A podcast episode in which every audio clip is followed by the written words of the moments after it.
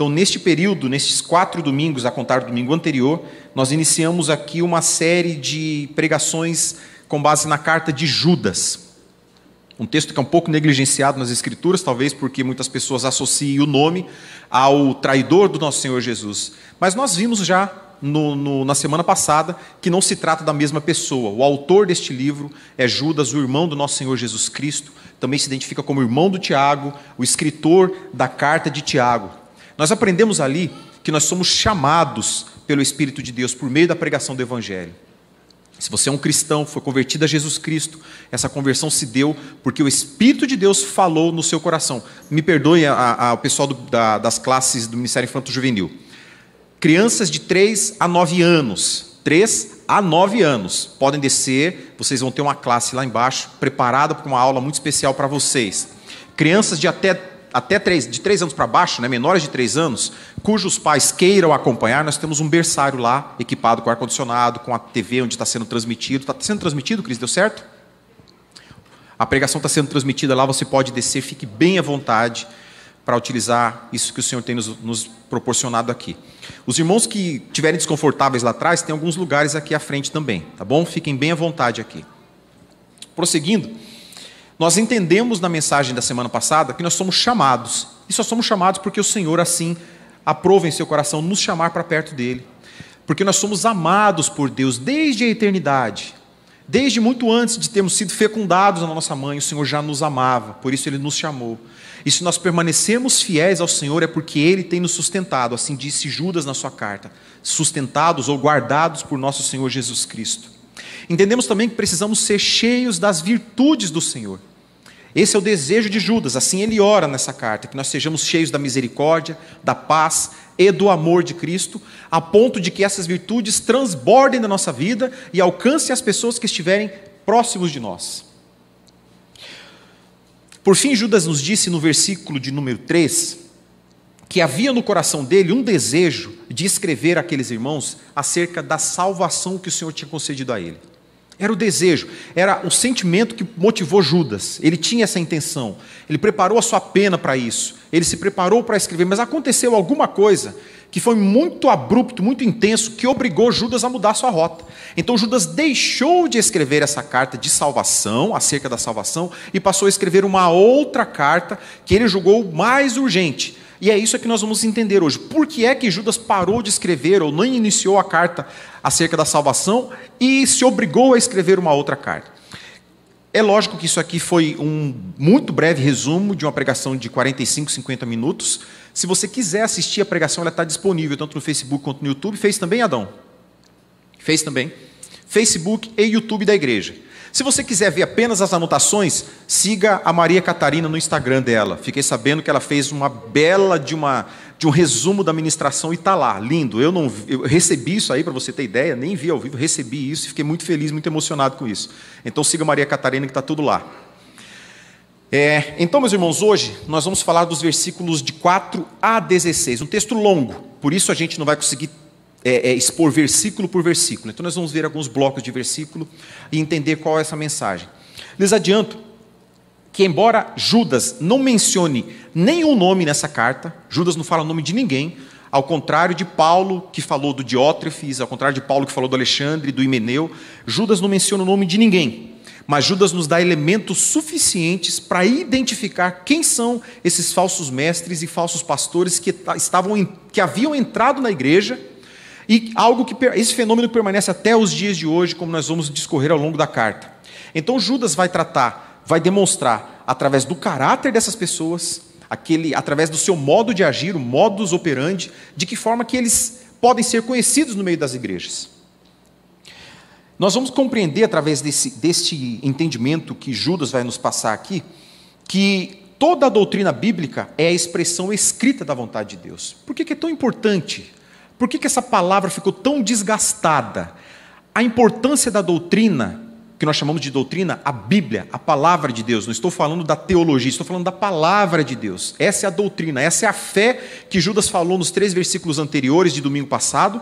A fé que uma vez foi entregue aos santos. É esse conjunto de doutrinas bíblicas pelos quais nós conhecemos a Deus e confiamos nele. Essa doutrina ela foi o alvo de praticamente todas as cartas do Novo Testamento. Com exceção dos evangelhos e com exceção do livro de Atos dos Apóstolos, praticamente todas as cartas têm uma defesa dessa fé, uma defesa do evangelho. E por quê? Porque desde a morte, aliás, enquanto os apóstolos ainda estavam em vida, a fé em Cristo ou o conjunto de ensinamentos de Cristo já era bombardeado por falsos mestres, por falsos pastores. Então, desde o escrito dessas cartas até os dias de hoje, é fundamental que a igreja de Cristo se posicione na defesa da fé verdadeira, a fé que vem da palavra de Deus, a fé que vem da Bíblia. E a expressão doutrina ficou desgastada porque muitas igrejas adotaram para si essa expressão, dizendo que as suas práticas eram a doutrina que as suas vestes eram a doutrina, que o seu modo de vestir e de falar, que, os seus, que a sua forma de cortar o seu cabelo, que a sua forma de se comportar era a doutrina. Não é a doutrina do Senhor, essa não é a doutrina de Deus. Essas são doutrinas de homens, mas não são as doutrinas que o Senhor estabeleceu a nós nas suas escrituras. E é isso que nós vamos compreender hoje. Reverendo, Hernandes Dias Lopes diz que a doutrina é a mãe da ética. A gente faz aquilo que nós acreditamos ser verdadeiro. Primeiro, há uma concepção na nossa mente do que é real ou não, e depois a gente age de acordo. É por isso que é importante que a doutrina de Deus, da palavra do Senhor, esteja tão consolidada no nosso coração e na nossa mente. Então vamos lá. Versículo 4 nos diz assim: ele, no versículo 4, Judas vai esclarecer a razão pela qual ele interrompeu a escrita da carta que ele pretendeu escrever, que falava da salvação, e mudou totalmente de assunto. Ele diz assim: Pois certos homens cuja condenação já estava sentenciada há muito tempo infiltraram-se dissimuladamente no meio de vocês. Estes são ímpios, transformam a graça do nosso Deus em libertinagem e negam Jesus Cristo como único, soberano e Senhor. Você vai observar que, embora Judas não mencione nem o nome, não faça nenhuma acusação direta, Judas é muito duro nas suas palavras. Talvez essas expressões que ele, utiliza, que ele utiliza aqui fossem consideradas até um tipo de xingamento de ofensa nos dias de Judas. Mas a preocupação de Judas não foi de ser politicamente correto, mas foi de, de ser fielmente bíblico e fiel ao Senhor que havia o chamado. Então ele começa dizendo que essas pessoas, ele, ele vai dizer que essas pessoas, nesse versículo, elas são ímpias. Mas antes disso ele diz: Pois certos homens cuja condenação já estava sentenciada há muito tempo, infiltraram-se dissimuladamente no meio de vocês. Ele não diz o nome de ninguém. E quando ele fala certos homens, ele não está falando do gênero, ele está falando da natureza, ele está falando da condição humana. Portanto, a expressão é, é, é antropos, ele está falando de homens e mulheres. Porque essa doutrina já era pregada tanto por homens quanto por mulheres já haviam profetisas, já haviam pastoras, já haviam mulheres que utilizavam do mesmo expediente, da mesma pregação, para desviar as pessoas do Evangelho de Cristo. Então ele está falando de pessoas indefinidas. E ele diz que o objetivo desses homens era de entrar na igreja, ele, ele fala, é, infiltraram-se dissimuladamente no meio de vocês. O objetivo era que essas pessoas entrassem nas igrejas, travestidas de crentes, com o traquejo de crente, com o, falo, o falar de gente, com os mesmos cacoetes de crente, talvez falasse a paz do Senhor, está amarrado, o sangue de Jesus tem poder, misericórdia. Então todo mundo identificava como crentes. Essas pessoas entraram na igreja com o objetivo de destruir aquela comunidade. Mas antes de destruir, ele tinha que ganhar as pessoas. Eles entravam dissimuladamente, falsamente. Eles queriam dividir as comunidades. Eles queriam roubar a lã das ovelhas, eles queriam a carne das ovelhas. A intenção desses homens era essa. Eles se filtravam dissimuladamente, sem que ninguém percebesse, disfarçadamente, sorrateiramente, eles se travestiam de cristãos, eles falavam como, a fim de serem aceitos por aqueles grupos. Os falsos profetas, os falsos mestres, não andam com camisetas estampadas dizendo eu sou um herege, eu sou um falso mestre, eu sou um falso profeta. Eles entram dissimuladamente, sorrateiramente. Ele vai entrar no pequeno grupo, ele vai entrar na pequena classe de escola dominical e não vai dizer a que veio, até o momento em que tem autoridade para fazer isso. Judas continua dizendo que esses homens são ímpios. Olha que expressão forte. Eles não têm piedade. Eles transformam a graça de Deus em libertinagem e negam Jesus Cristo. Quem é o homem ímpio? O que é o homem ímpio? É aquele que despreza a fé. Ímpio é o contrário de pio. Pio é aquele que é piedoso, aquele que tem devoção pelas coisas sagradas, aquele que respeita a Deus, aquele que tem temor no seu coração por Deus. Pio é um dos nomes mais famosos pelos papas. A história da Igreja Católica Apostólica Romana já tiveram 12 papas que autodenominaram-se pios. Pio, Pio I, Pio II, Pio XII foi o último. Esse é o significado da expressão pio. Então, Judas está dizendo que essas pessoas eram ímpias. Eles não tinham devoção a Deus, eles não tinham respeito pelas coisas sagradas, eles desprezavam Deus, eles desprezavam a religiosidade das pessoas que voltavam-se a Deus. E ele diz ainda que essas pessoas transformam a graça de Deus em libertinagem. Olha que coisa fantástica isso que Judas está falando. Judas está utilizando uma doutrina que foi apresentada por Paulo, embora foi por Cristo que foi vivida, Paulo que apresentou a doutrina da graça quando ele escreveu a carta aos Romanos. Depois ele retificou, ele ratificou, reforçou quando ele escreveu a carta aos Efésios. Em Efésios, do capítulo 4, se não me falha a memória, Paulo diz que pela graça vocês são salvos, mediante a fé, e isso não vem de vós, é dom de Deus. Então o que essas pessoas faziam? O que eles ensinavam? Eles ensinavam que a graça de Deus tirou de nós completamente os nossos pecados. Por conta disso, nós não pecamos mais. Nenhum de nós peca mais. Talvez conforme eu vou falando aqui, vocês vão lembrando de cenas, vão lembrando de pessoas, vão lembrando de fatos. Ainda existe no meio da, do, do, do, protestantismo desse século que nós vivemos, pessoas que acreditam que, por terem sido salvas pela graça em Cristo, não têm mais pecados na sua vida. Ou seja, podem fazer qualquer tipo de coisa que não estará ofendendo a Deus, porque eles já estão livres do pecado.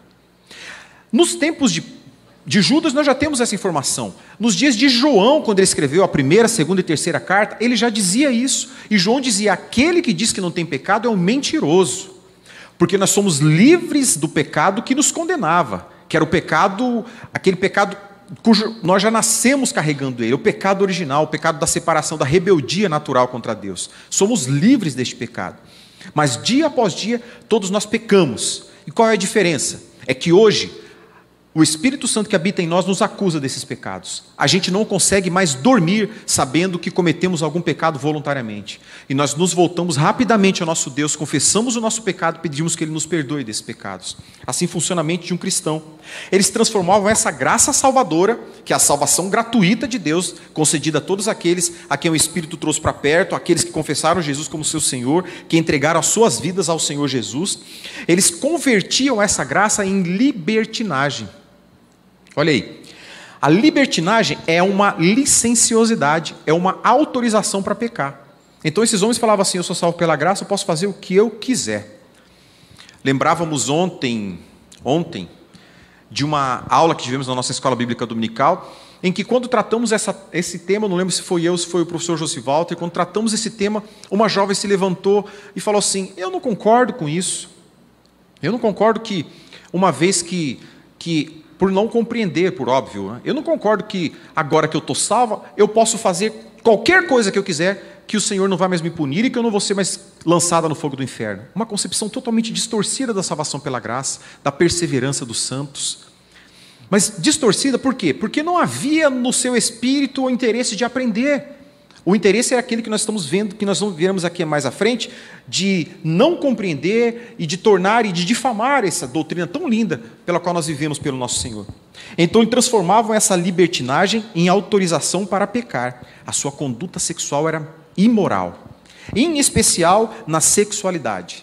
Eram pessoas imorais, pessoas que não tinham respeito por homens, por mulheres, por casamentos, pessoas que viviam a sua vida sexual de uma forma imoral.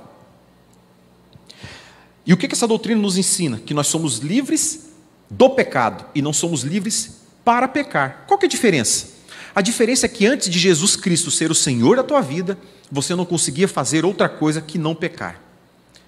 Tudo o que você fazia era revestido do pecado. Até mesmo as suas melhores ações e intenções eram revestidas de pecado. Contudo, uma vez que Jesus Cristo nos salvou e nos purificou com o seu sangue, nós somos libertos do pecado. Mas agora somos livres para não pecar. Antes a gente não tinha escolha de não pecar. Antes nós éramos escravos do pecado. Hoje nós somos livres para dizer não ao pecado. Pelo Espírito de Deus que em nós habita, nós somos livres para dizer não ao pecado. O pecado não é mais um algo natural na nossa vida. O pecado passa a ser um acidente de percurso na nossa vida. O crente peca ao acidentar-se nessa vida espiritual e não passa a ser algo rotineiro. Essa é a diferença que nós temos quando somos salvos pelo nosso Senhor Jesus. Depois ele segue dizendo que essas pessoas negam a Jesus Cristo. Mas de que forma? Como é que alguém vai negar a Jesus estando dentro de uma comunidade religiosa? Eles não negavam a Jesus com a sua boca, dizendo: Jesus Cristo não é o Senhor, eu não sou servo de Jesus, eu rejeito esse Deus. Essa não era negativa. Ele negava Jesus com seus atos, com as suas atitudes. Eles proclamavam Jesus com a sua boca, mas fora da, da comunidade religiosa, fora da igreja, na sua conduta diária, eles negavam Jesus. E a libertinagem era uma forma de negar Jesus. Quando eles travestiam a graça salvadora em autorização para pecar, eles negavam o sacrifício de Jesus. Eles negavam a autoridade de Jesus, quando eles se colocavam debaixo do pecado. E Judas continua dizendo que estes homens estão desde muito tempo pronunciados. E essa talvez tenha sido a expressão de maior dificuldade nesse texto. Inúmeros comentaristas dizem a mesma coisa, expressão de difícil compreensão. Porque ele pode estar dizendo, e aparentemente ele está falando de duas circunstâncias. A primeira delas é que estes homens já haviam sido anunciados desde o Antigo Testamento. Mais à frente, nós vamos ver lá pelo versículo 14 e 15 que o profeta Enoque, Enoque era aquele profeta que havia sido levado por Deus, quem não teve experiência de morte. O profeta Enoque teria profetizado ou profetizou em um livro que não faz parte da, do nosso cânon sagrado, não está nas nossas escrituras, que era o livro de Enoque. E Enoque já havia profetizado que estes homens viriam. A outra perspectiva, que também é tão verdadeira quanto, é de que estes homens, chamados de falsos profetas, aqueles que enganam o povo de Deus, estão desde sempre pronunciados para a morte eterna. Não entrarão no reino de Deus. E por não entrarem no reino do Senhor, tentam impedir que outros entrem no reino de Deus. Comece a observar a dificuldade que nós, como cristãos, temos hoje de rejeitar falsos profetas. Nós temos uma pressão muito grande em cima de nós. Pressão do não julgueis, a pressão do não toqueis no ungido do Senhor. São duas expressões que foram tão prostituídas no coração da igreja que as pessoas têm medo de levantarem-se contra falsos profetas contra pessoas que destoam e ensinam um evangelho que não é o evangelho de Cristo, que Paulo chama de outro evangelho. Nem evangelho distorcido, Paulo diz que é um outro evangelho. Nós, nós não compreendemos muitas verdades bíblicas que estão tão claras diante de nós. John MacArthur chama estes homens de fraudes de Satanás. Eles não chamam de pessoas enganadas, de pastores confusos, eles chamam de fraudes de Satanás. A heresia é algo diabólico, à medida que ela deturpa as verdades de Deus. Então não existe uma heresia boazinha, uma que causa uma pequeno, um pequeno estrago. Todas as heresias que são admitidas no coração da igreja causarão um estrago imenso, porque todas elas são diabólicas, todas elas procedem de Satanás. Então, meus irmãos, nós precisamos, nesse primeiro bloco de texto, nós precisamos compreender e ter a capacidade de identificar esses falsos mestres. O fato que Judas esclarece aqui é que eles existem e já estão no meio da igreja. Como eu disse na semana passada, Pedro escreveu uma carta no período muito próximo, a segunda carta de Pedro. E nessa segunda carta, Pedro estava dizendo que essas pessoas viriam, eles estão vindo, eles virão. Judas já escreve a partir de uma realidade que esses homens já estão dentro das igrejas. E eles continuam entregando as suas falsas, suas falsas verdades bíblicas e a sua heresia vinda de Satanás. Nós precisamos ter discernimento de espírito e conhecimento bíblico suficiente para impedir que esses homens continuem causando esse prejuízo ao evangelho. Pois bem, prosseguindo.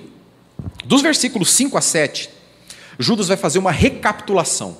Ele vai relembrar três ocasiões em que Deus puniu severamente os apóstatas através do seu juízo. Então vamos lá do versículo 5 a 7.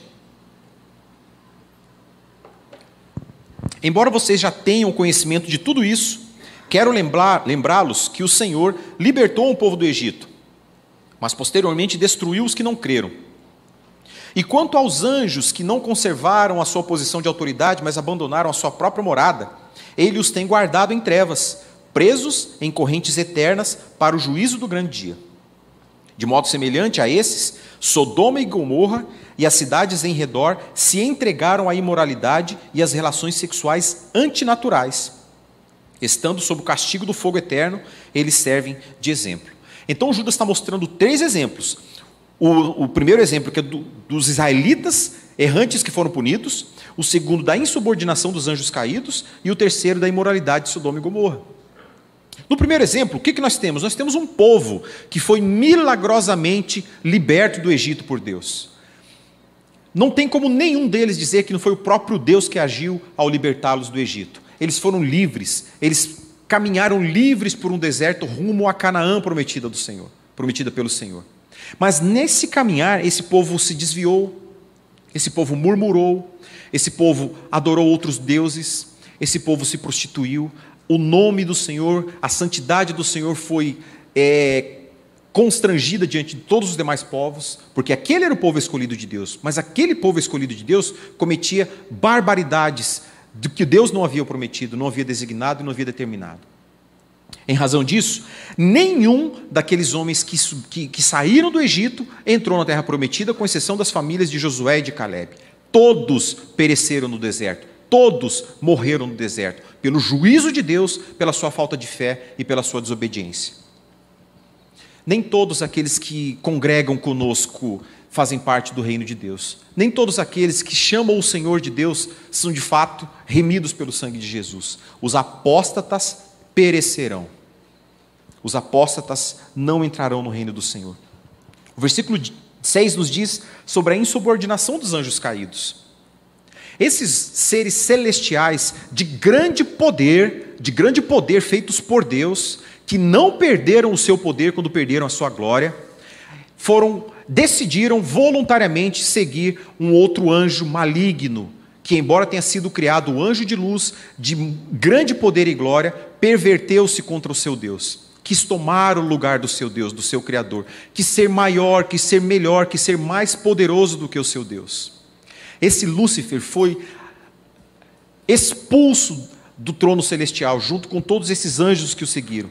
E qual foi a punição de Deus para estes homens? O, o, o Judas nos diz que esses anjos encontram-se guardados em trevas, presos por correntes, e permanecerão lá até o dia do julgamento final. Esses encontram-se amarrados. Talvez essa expressão seja um pouco mais parecida com aquela expressão que veio para nós do tempo da teologia da batalha espiritual, que dizia está amarrado, os adesivos que a gente colocava no carro. Esses anjos estão amarrados porque o Senhor os amarrou.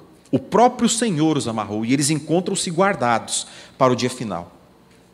E o terceiro exemplo que Judas nos dá é a punição de Sodoma e Gomorra pela imoralidade sexual.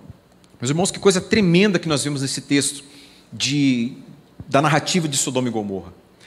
Homens tentaram manter relações com anjos, tamanha era a perversidade sexual, a imoralidade que acontecia naquele lugar. Você sabe o que é mais impressionante disso?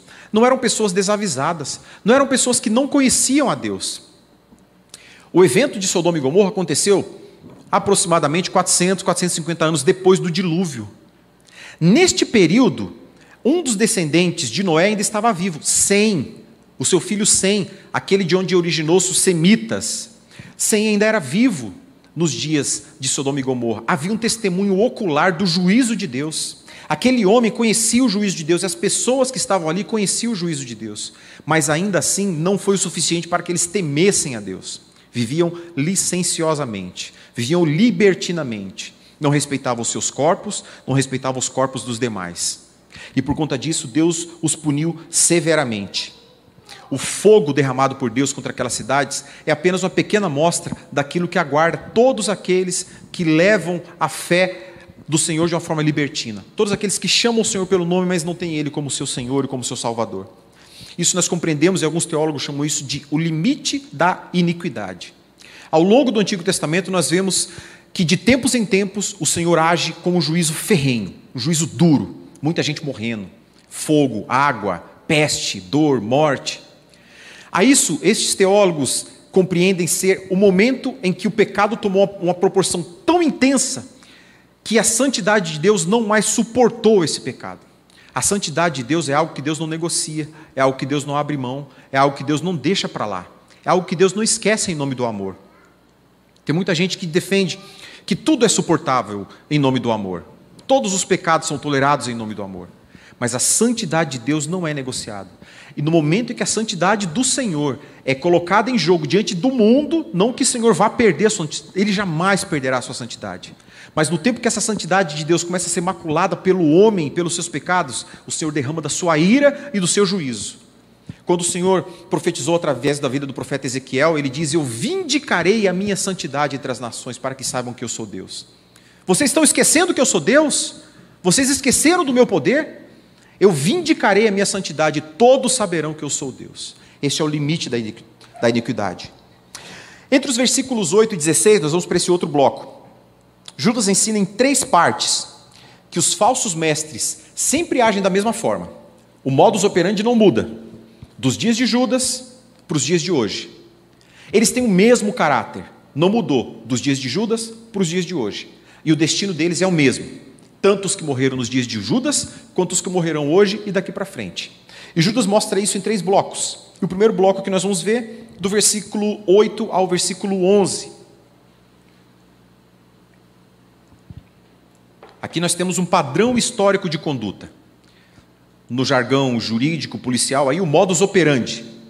Como esse povo age? Olha lá, versículo 11. Da mesma forma, esses sonhadores contaminam o próprio corpo, rejeitam as autoridades e difamam os seres celestiais. Contudo, nem mesmo o arcanjo Miguel, quando estava disputando com o diabo acerca do corpo de Moisés, ousou fazer acusação injuriosa contra ele, mas disse: O Senhor te repreenda.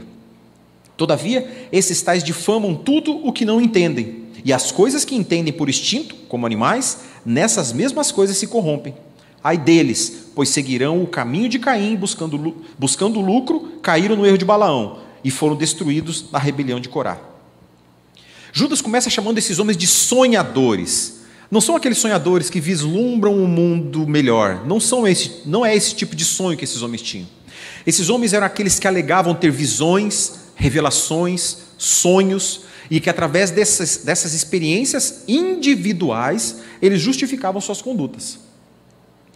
Sabe aquele, aquela pessoa que convidava as pessoas para cometer atos imorais, e a pessoa dizia assim, mas o irmão dizia, mas de onde você está tirando isso? A Bíblia não ensina isso.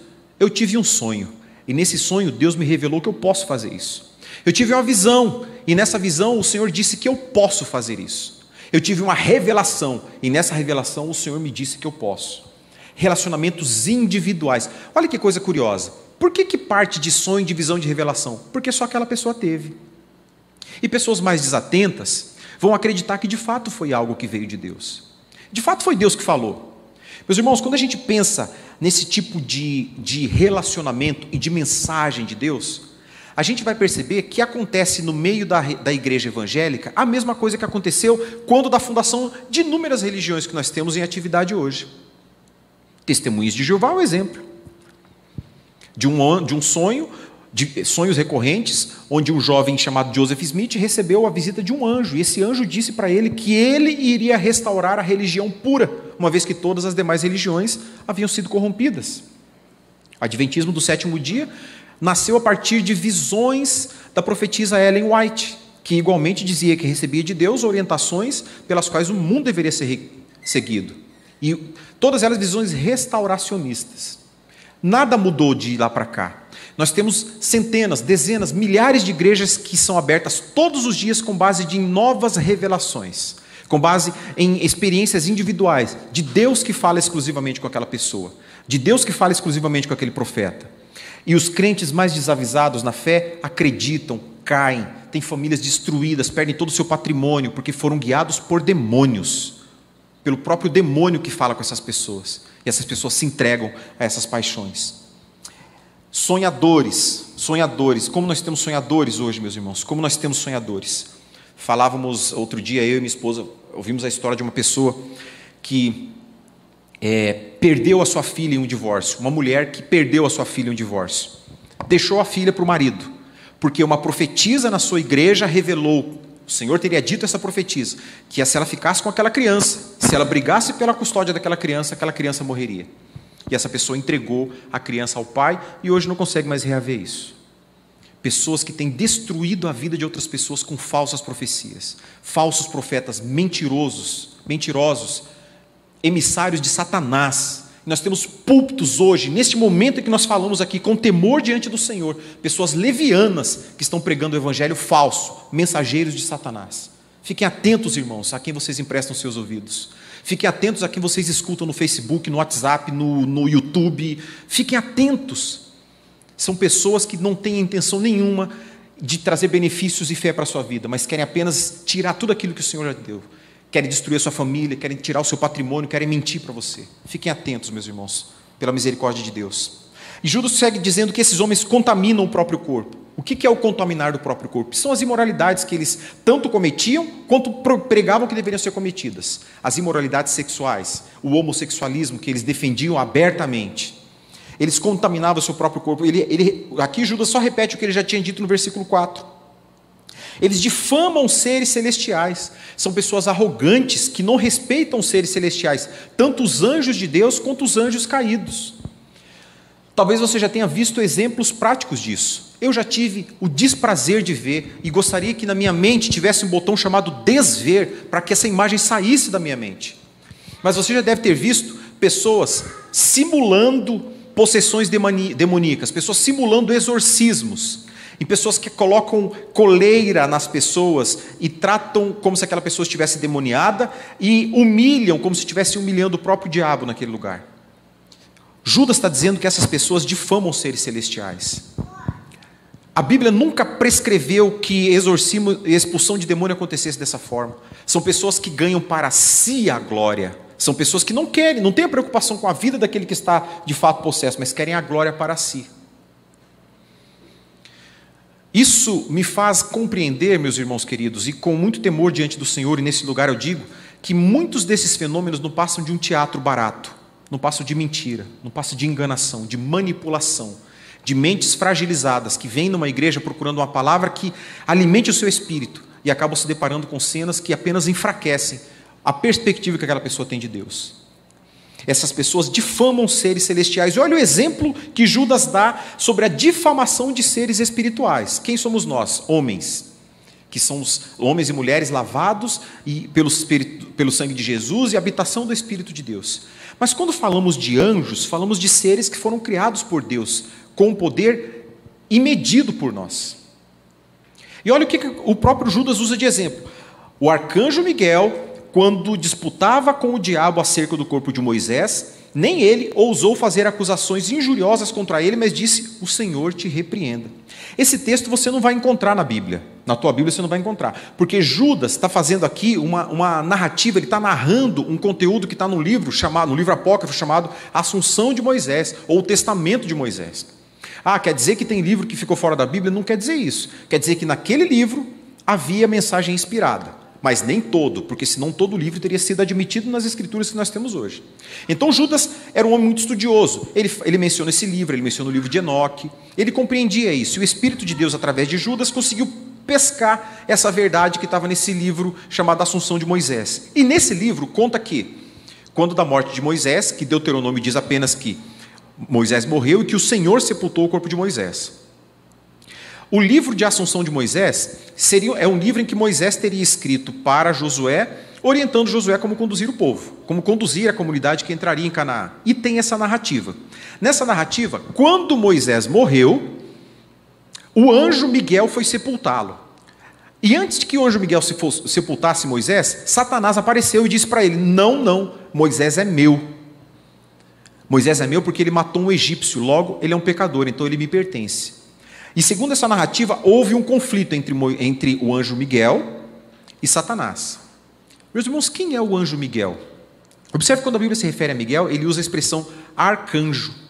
Essas três letrinhas arc se referem ao chefe, ao superior. Miguel é o chefe de todos os anjos. É um ser de tamanho poder, que é aquele que vai derrotar Satanás, lá na visão de João, no capítulo 12 de Apocalipse. Não é Jesus quem vai derrotar Satanás, é o anjo Miguel. Por quê? Porque Jesus está numa categoria, se a gente fosse pensar num esporte de contato, no MMA, Jesus está numa categoria infinitamente superior a Satanás. Não existe batalha. Satanás não consegue oferecer risco ao diabo, é, é, ao, ao, Senhor Jesus. Satanás não consegue oferecer risco. É aquela imagem que nós temos do, de um bonequinho arremessando uma flecha no pé de pedra de um gigante. Satanás não tem o que oferecer, não tem risco a oferecer ao nosso Senhor Jesus. E na visão que nós temos através do, do livro de Apocalipse, capítulo 12, se não me engano, capítulo, versículo 6, João vê Miguel liderando os exércitos celestiais e vencendo Satanás. Quem é o antagonista de, de Satanás na Bíblia? É o anjo Miguel, não é o Senhor Jesus. Ele está categorias infinitas acima. É um estalar de dedo do Senhor Jesus, Satanás deixa de existir. Então, esse ser de tamanho poder, Miguel, talvez você vá lembrar lá do episódio de Daniel, Daniel diz que Miguel é o protetor do povo de Deus. Naquela narrativa de Daniel, ele diz que o anjo veio trazer a Daniel uma mensagem de, de, do Senhor, mas esse anjo foi impedido pelo príncipe do ar da Pérsia. E quem foi ajudá-lo foi o anjo Miguel. Então, nem mesmo este ser de tamanho poder, o chefe dos anjos, o mais poderoso de todos os seres celestes criados por Deus, ousou difamar Satanás. Mas o que Miguel disse? Que o Senhor te repreenda. Observe que isso não é medo, observe que não é temor, Observe que isso é respeito aos seres celestiais. E aí eu fico admirado quando a gente vê pessoas batendo pé, expulsando o demônio com bola de futebol, é, gritando e fazendo aquele, aquele teatro assustador. Nós observamos que não passa de um teatro porque Satanás não se submete a esse tipo de pessoa. Ele submete ao nome do Senhor Jesus. A isso ele teme ao poder do nome de Jesus Cristo, ao sangue de Jesus derramado. É isso que impõe temor ao Satanás. Não pessoas gritando, não usando fórmulas, não usando correntes, bolas de futebol, é ridículo. Mas a gente observa isso e muitas vezes a gente fica admirado com esse tipo de coisa. Então, nem mesmo esses anjos celestiais, esse anjo celestial ousou difamar esses seres. Ele diz ainda que estas pessoas, esses falsos mestres, difamam tudo que não entendem. E aqueles, aquilo que eles entendem, entendem como seres irracionais. Olha só, são pessoas arrogantes, pessoas que não têm o discernimento que o Espírito Santo concede aos seus filhos, pessoas que não conseguem discernir as coisas celestiais, pessoas que não conseguem compreender a salvação pela graça, que não entendem o sacrifício de Jesus. A isso eles difamam, porque não conhecem. Mas o Judas reconhece que tem alguma coisa que eles entendem que eles compreendem. Mas o que eles compreendem, compreendem pelos seus instintos naturais, como animais irracionais. O pouco de coisa que eles entendem, eles entendem pelos seus instintos naturais. Significa que nada do que eles entendem, falam, pregam ou cantam é pelo discernimento do Espírito de Deus, porque eles não têm o Espírito de Deus. Judas pega muito pesado com esse povo. Então difama o que não entende, as coisas que entendem, entendem por instinto irracional. E no final, Judas declara no final desse bloco, Judas declara o fim dessas pessoas. Qual será o término da existência dessas pessoas? E ele usa aqui mais três exemplos. O primeiro deles é o caminho de Caim. Versículo 11: Ai deles, pois seguiram o caminho de Caim. E que foi o Caim? O Caim foi o criador da primeira religião humanista do mundo. Foi o primeiro cara a dizer assim: Eu vou servir a Deus do meu jeito. Deus quer animais? Não é isso que eu vou fazer. Eu vou levar o que eu quiser levar. O Caim foi a primeira pessoa que acreditou que de fato o Deus era ele, que ele poderia cultuar do jeito que ele quisesse. Algumas vezes nós já falamos aqui, tanto o pastor Gustavo quanto eu, do porquê nós fazemos o que fazemos no culto. Por que, que nós não temos certos elementos que em tantas igrejas são comuns no culto? E às vezes as pessoas perguntam: por que, que não tem isso? Por que, que não tem aquilo outro? Lá na igreja do fulano tem, aqui não tem. Nós compreendemos que o culto, primeiro, nós compreendemos que o Deus a quem nós servimos não apenas nos salvou, mas também deixou claro a forma como ele quer ser adorado. Dessa forma, eu não posso adorar a Deus do jeito que eu acho que eu devo adorar a Deus. Não é do meu jeito, porque eu não sou Deus. É do jeito dele. Uma vez que a adoração é para ele, eu devo adorá-lo como ele quer ser adorado. Caim entendia que ele poderia adorar Deus do seu jeito. É o que chamamos de proto-humanismo. É o primeiro indício daquilo que viria a ser chamado de humanismo. Servir ao Senhor do seu jeito. A Caim foi rebelde contra Deus. O pecado de Caim foi a rebelião. O segundo erro que ele diz, incorreu no erro de Balaão. Balaão vendeu a sua consciência por dinheiro. Você lembra da história de Balaão? Havia um rei chamado Balaque que pagou pra, queria pagar para Balaão, para Balaão profetizar contra o povo de Israel. Mas Balaão sabia quem era o povo de Israel e ele dizia assim: não tem jeito. Aquela famosa frase que a gente fala: contra o povo de Deus não vale encantamento, foi dita por Balaão.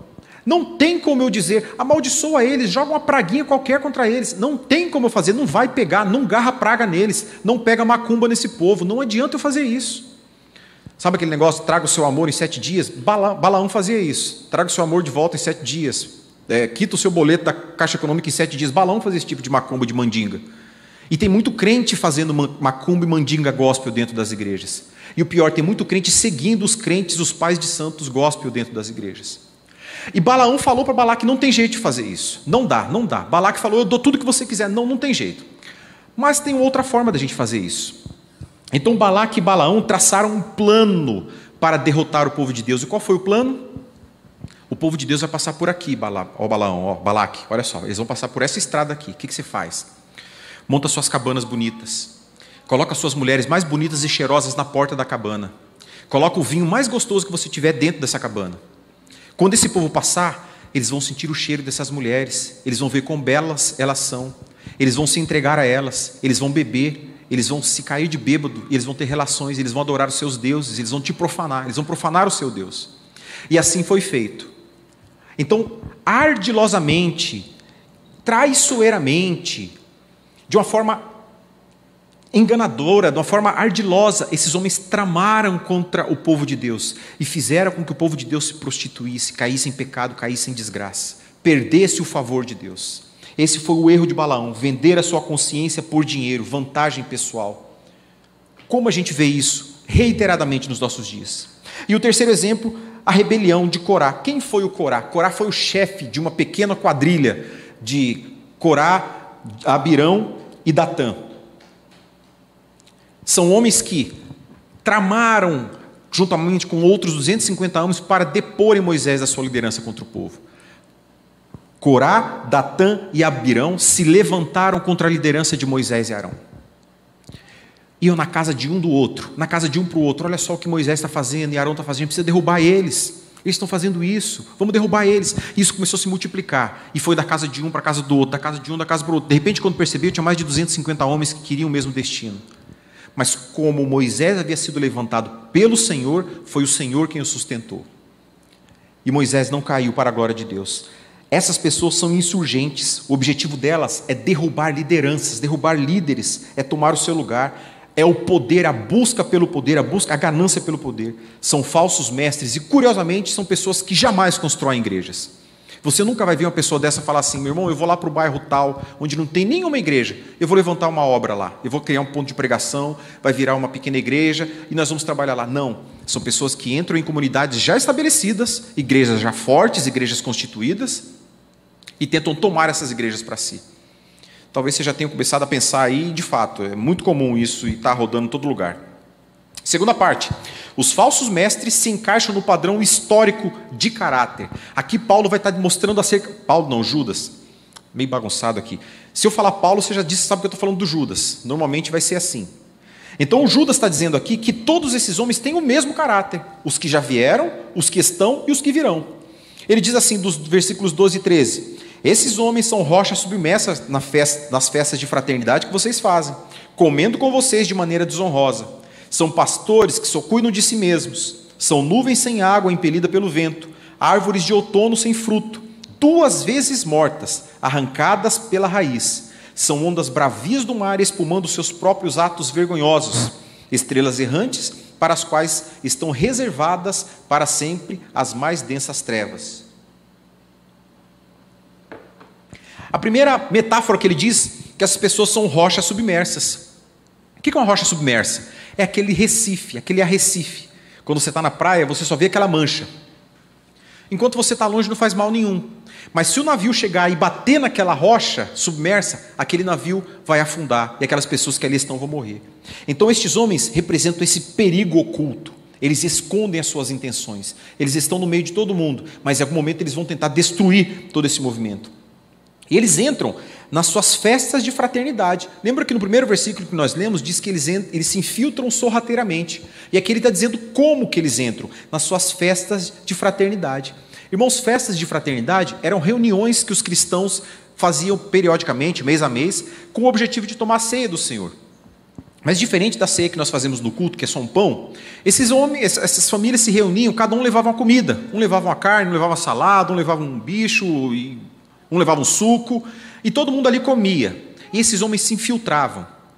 Mas com o passar do tempo, esses homens começaram a lançar as suas doutrinas é, licenciosas, as suas doutrinas libertin, de libertinagem no meio do povo, desonrando os casamentos, mantendo relações com mulheres casadas, homens com homens.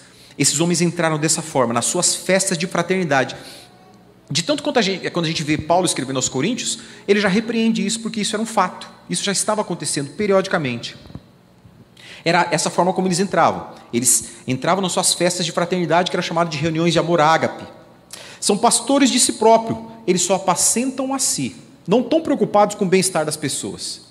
Não vão levantar meia-noite para atender uma pessoa que estiver em desespero, prestes a cometer um ato de barbaridade. Não querem saber de acordar cedo para orar por alguém, receber na sua casa uma família que está com um problema. Não querem. Eles são pastores de si mesmos. Eles querem o seu bem-estar, eles querem a sua, o seu próprio conforto. Além disso, ele diz são nuvens sem água. O que, que são nu... Essa semana a gente não teve essa impressão aqui na cidade. Essa semana a gente viu que choveu bastante. Mas em outras ocasiões de calor intenso na nossa cidade, que faz um calor assustador, quando você vê aquela nuvem, aquela pequena nuvem do tamanho da mão de homem, você já tem a esperança de que vai vir o refrigério. Lógico que naqueles dias as pessoas não tinham a mesma expectativa de refrescância. O que, as pessoas pensavam? Na minha colheita, eu plantei um monte de uva, eu plantei um monte de azeitona, isso precisa nascer, precisa crescer. Quando o agricultor via aquela nuvem vindo lá de longe, brotava no coração dele a esperança. A minha lavoura vai produzir, vai nascer. Eu vou vender essa lavoura, eu vou pagar as minhas contas, eu vou comprar roupa nova para meu filho, eu vou ajudar na obra de Deus, eu vou conseguir viver melhor. Aquela nuvem passava. Todos os sonhos, projetos, perspectivas daqueles homens passavam junto com aquela nuvem. Esses homens são nuvens sem água, eles têm uma falsa esperança. Eles prometiam alívio, mas tudo que eles traziam era seca, morte, destruição. Árvore sem fruto é um falso alimento e prometia alimentar e saciar a fome, mas quando chegava próximo não tinha nada. Talvez a figura de Jesus e a figueira mostre um pouco disso. Apesar que Jesus está falando de uma falsa religião, né? Mas quando Jesus se aproximou daquela figura, daquela figueira, a expectativa era encontrar um fruto que saciasse a sua fome, e ele não encontrou. Esses homens prometem alimentar a fome, mas eles não têm alimento para conceder. A outra metáfora é ondas furiosas do mar. Um falso ministério poderoso. Prometia ser grande, robusto, mas quando chega, a única coisa que a gente vê é sujeira. Quando a onda vem e traz toda aquela porcariada que foi jogada no mar por longo tempo, então a praia fica toda suja de tudo que é tipo de imundície. Esses são os homens. Prometem um ministério poderoso, mas a única coisa que fazem é espalhar a sua sujeira e o seu erro. Diz ainda que são estrelas errantes.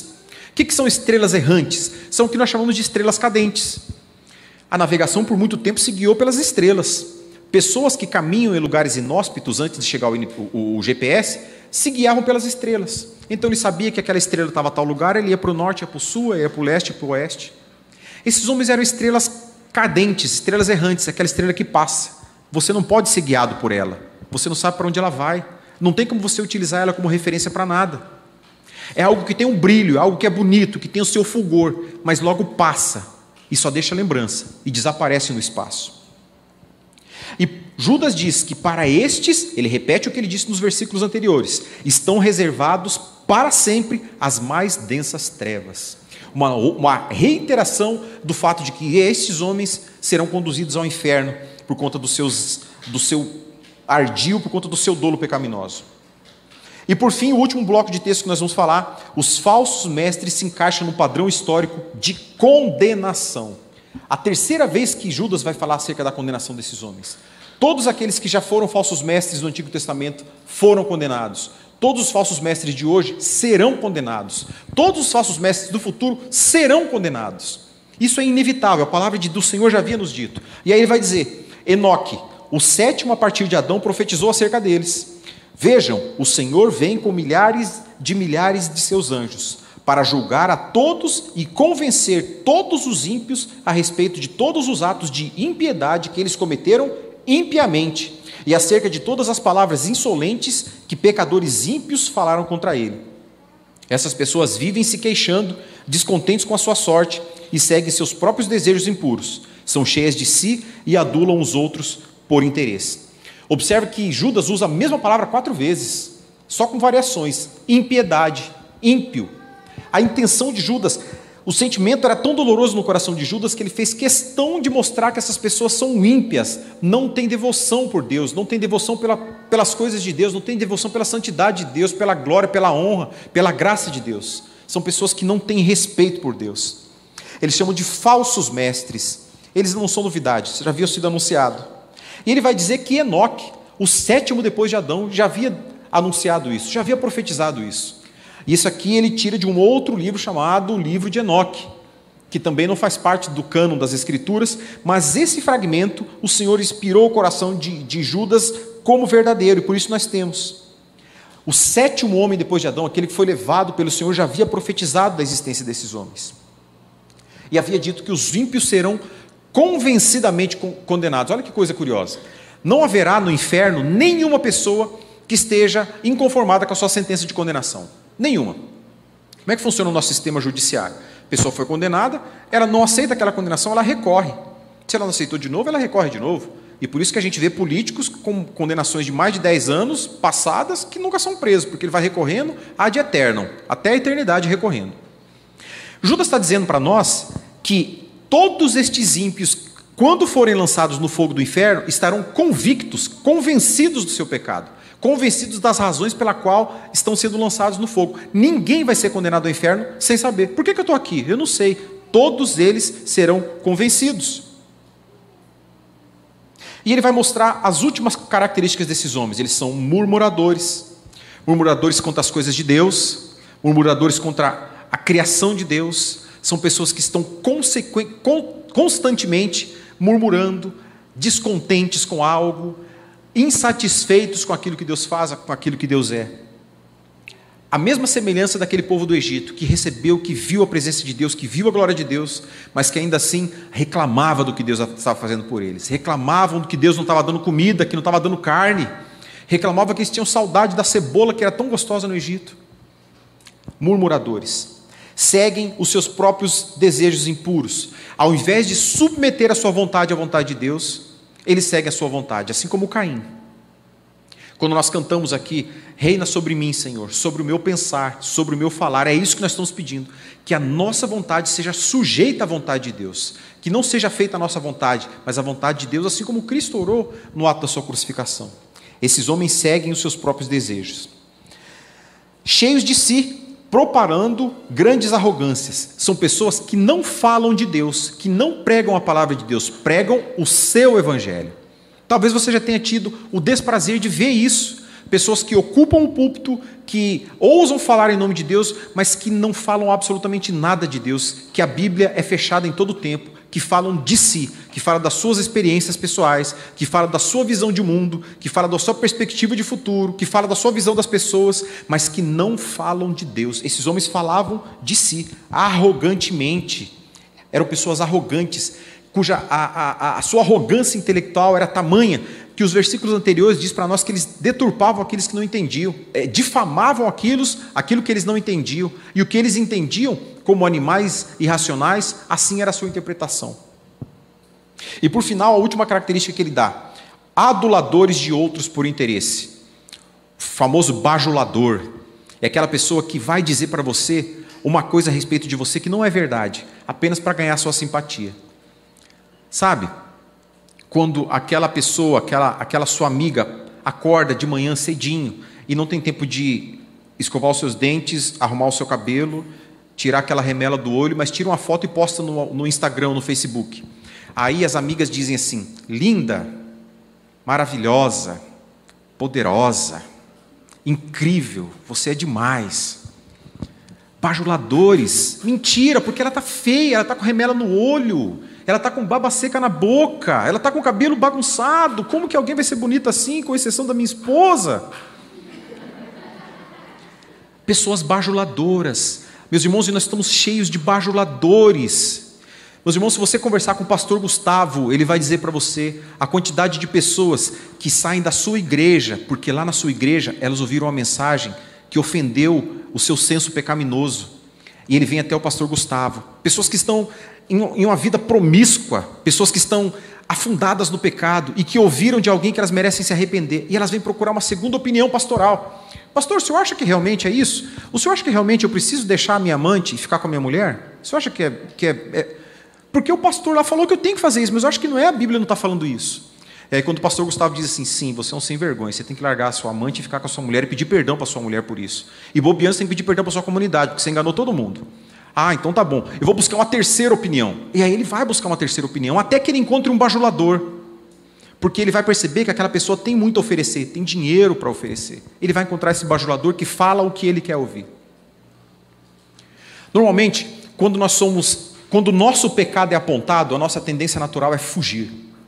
Se foi o meu pastor que apontou o meu pecado, eu vou procurar uma segunda opinião, porque eu acho que ele está sendo muito radical, porque ele me conhece. Então eu quero uma opinião imparcial de alguém que não me conhece. E talvez eu encontre naquele que não me conhece a bajulação que eu precise para satisfazer a minha alma quanto às inquietudes do pecado que eu cometi, mas jamais tirar de sobre mim a ira de Deus pelo pecado a qual eu tenho cometido reiteradamente. Bajuladores, aduladores de outros por interesse. Eles adaptavam o ensino para agradar aqueles que lhe eram mais convenientes. Meus irmãos, caminhando para o final, o que esse texto nos ensina? E eu relacionei aqui apenas, apesar do texto ser longo, apenas três ensinamentos que podem, ao meu ver, abençoar as nossas vidas e edificar o nosso coração. O Senhor cuida da sua igreja através dos seus pastores, através dos seus presbíteros, dos seus líderes, mas o Senhor o faz por meio da sua palavra. Os primeiros textos que nós lemos, Judas fala da fé que foi de uma vez por todas entregue aos santos. O nome dessa fé, se você quiser resumir, o nome dessa fé é Bíblia. Essa é a fé que Judas está falando. Ele não está falando da fé subjetiva, onde nós cremos em Deus como nosso Salvador. Ele está falando de um conjunto de ensinamentos que nos levam a crer em Cristo como nosso Salvador.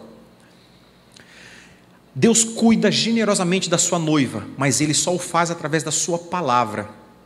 Deus não vai cuidar da sua noiva através da psicologia, através da terapia, através de motivações. Deus não vai cuidar da sua noiva através disso. Jesus não vai cuidar da sua noiva através disso. A palavra de Deus, escrita por Paulo aos Efésios, diz que Jesus cuida de sua noiva pelo purificar através da lavagem pela palavra. A água é a palavra que mantém a noiva de Cristo limpa. Então, se o, isso eu digo para vocês que estão aqui, para os nossos irmãos amigos que nos visitam hoje, para aqueles que estão nos assistindo pela internet. Se porventura você estiver em uma comunidade cujos seus pastores, os seus líderes, os seus presbíteros cuidam de vocês com qualquer outro elemento que não seja a palavra de Deus, duas coisas. Oriente em amor esses irmãos, para que eles voltem para a palavra de Deus.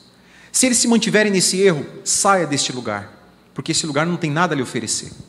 Porque essa comunidade não tem nada a oferecer. Não estou falando para vir para cá, não. Tem um monte de lugar nessa cidade aqui de lugares onde a palavra de Deus é pregada genuinamente. O Ricardo está falando para vir aqui. Se quiser, a gente vai receber vocês com muito amor. Mas tem outros lugares onde a palavra de Deus é genuinamente pregada, onde a noiva de Cristo é constantemente limpa, lavada através da água que é a palavra do nosso Deus. E essa palavra foi de uma vez por todas entregue aos santos. Nenhuma palavra é acrescentada à Bíblia, nenhuma nova revelação pode ser colocada acima da palavra de Deus, nenhuma. Qualquer pessoa que diga, Deus me disse, e esse Deus me disse algo que a palavra de Deus não, não disse, Paulo diz que deve ser considerado anátema, que deve ser excluído, que deve ser repreendido. É assim que o Senhor cuida da sua igreja, através de pastores, presbíteros e líderes fiéis à sua palavra, fiéis à palavra de Deus. A segunda é, aplicação que eu tiro, a Bíblia nos autoriza a proceder o julgamento moral de falsos mestres. Meu irmão, se você aprendeu que você não deve julgar, tire isso do seu coração, é mentira. A Bíblia nos orienta dia após dia a julgar os falsos mestres. O próprio Jesus diz que nós não devemos jogar pérolas aos porcos. Quem que vai julgar se é porco ou não é porco? Quem que vai julgar? Somos nós que temos que proceder esse julgamento. Quando Paulo pregou à igreja de Bereia, aqueles irmãos permaneceram por sete dias para falar amém para a pregação de Paulo para confirmar se de fato aquela palavra era a palavra de Deus, tinha sentido com os ensinamentos do nosso Senhor Jesus Cristo. Então, meu irmão, você é livre pelo Senhor para proceder o julgamento moral destes homens. Veja como eles são com as suas esposas: homens de uma esposa só, são homens que respeitam a sua esposa, que batem, que traem, que mentem, que enganam, são pessoas que devem na praça, são pessoas que têm o seu caráter manchado por algum tipo de pecado oculto que reiteradamente consegue conduzir e, e repetir. Nós somos livres para proceder esse julgamento. Não toqueis no ungido do Senhor, só serve para pastor salafrário, sem vergonha. Pastores sérios não se valem desse versículo. Sabe o que é esse versículo? Esse versículo é o foro privilegiado de, de crentes sem vergonhas. Não é isso que o, que o, político faz? Quando o político vai ser preso, ele fala: opa, eu tenho os foro privilegiados, eu posso ser julgado pelo STF. O pastor sem caráter, falso mestre, mentiroso, ele diz assim: Você não é ninguém para me julgar, só o Senhor vai me julgar. Nós temos a liberdade para julgar o caráter e a conduta moral. Quando eu digo julgar, não é condenar e lançar no inferno, isso a gente não pode fazer, só o Senhor.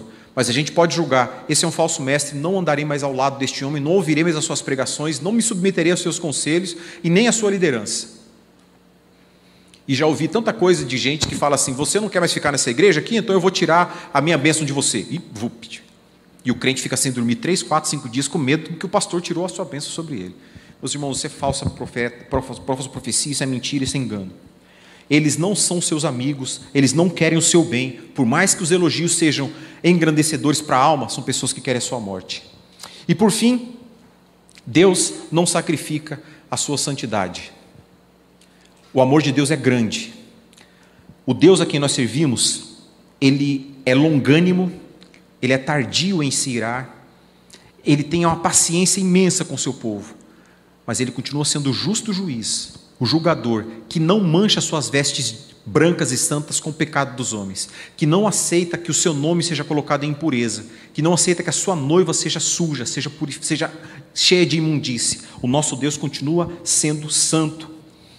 Ezequiel profetizou, capítulo 36, versículo 23: Eu santificarei o meu grande nome que foi profanado entre as nações, o qual vocês profanaram no meio delas e as nações saberão que eu sou o Senhor, diz o Senhor Jeová, quando eu for santificado aos seus olhos. Deus não permite que a sua graça seja usada como pretexto para o pecado. Deus é amor, mas ao mesmo tempo Deus é justiça. Nós temos tempo de arrependimento, meu irmão. Se você é salvo pela graça, você é livre, livre para não pecar, não livre para viver no pecado, livre para não pecar. Se até hoje esse pensamento de licenciosidade tomou conta do seu coração, encontrou algum espaço na sua mente, é tempo de arrependimento. É tempo de voltar-se ao Senhor, é o tempo de abandonar as velhas práticas, é tempo de se guiar pelos caminhos que o Senhor tem nos, nos conduzido. Que a sua liberdade traga glória ao nome do Senhor, traga glória à pessoa de Deus. E torne o nome do Senhor grande sobre a terra. Viva, meus queridos, para a glória do Senhor, que a glória de Cristo seja viva e seja vista na sua vida.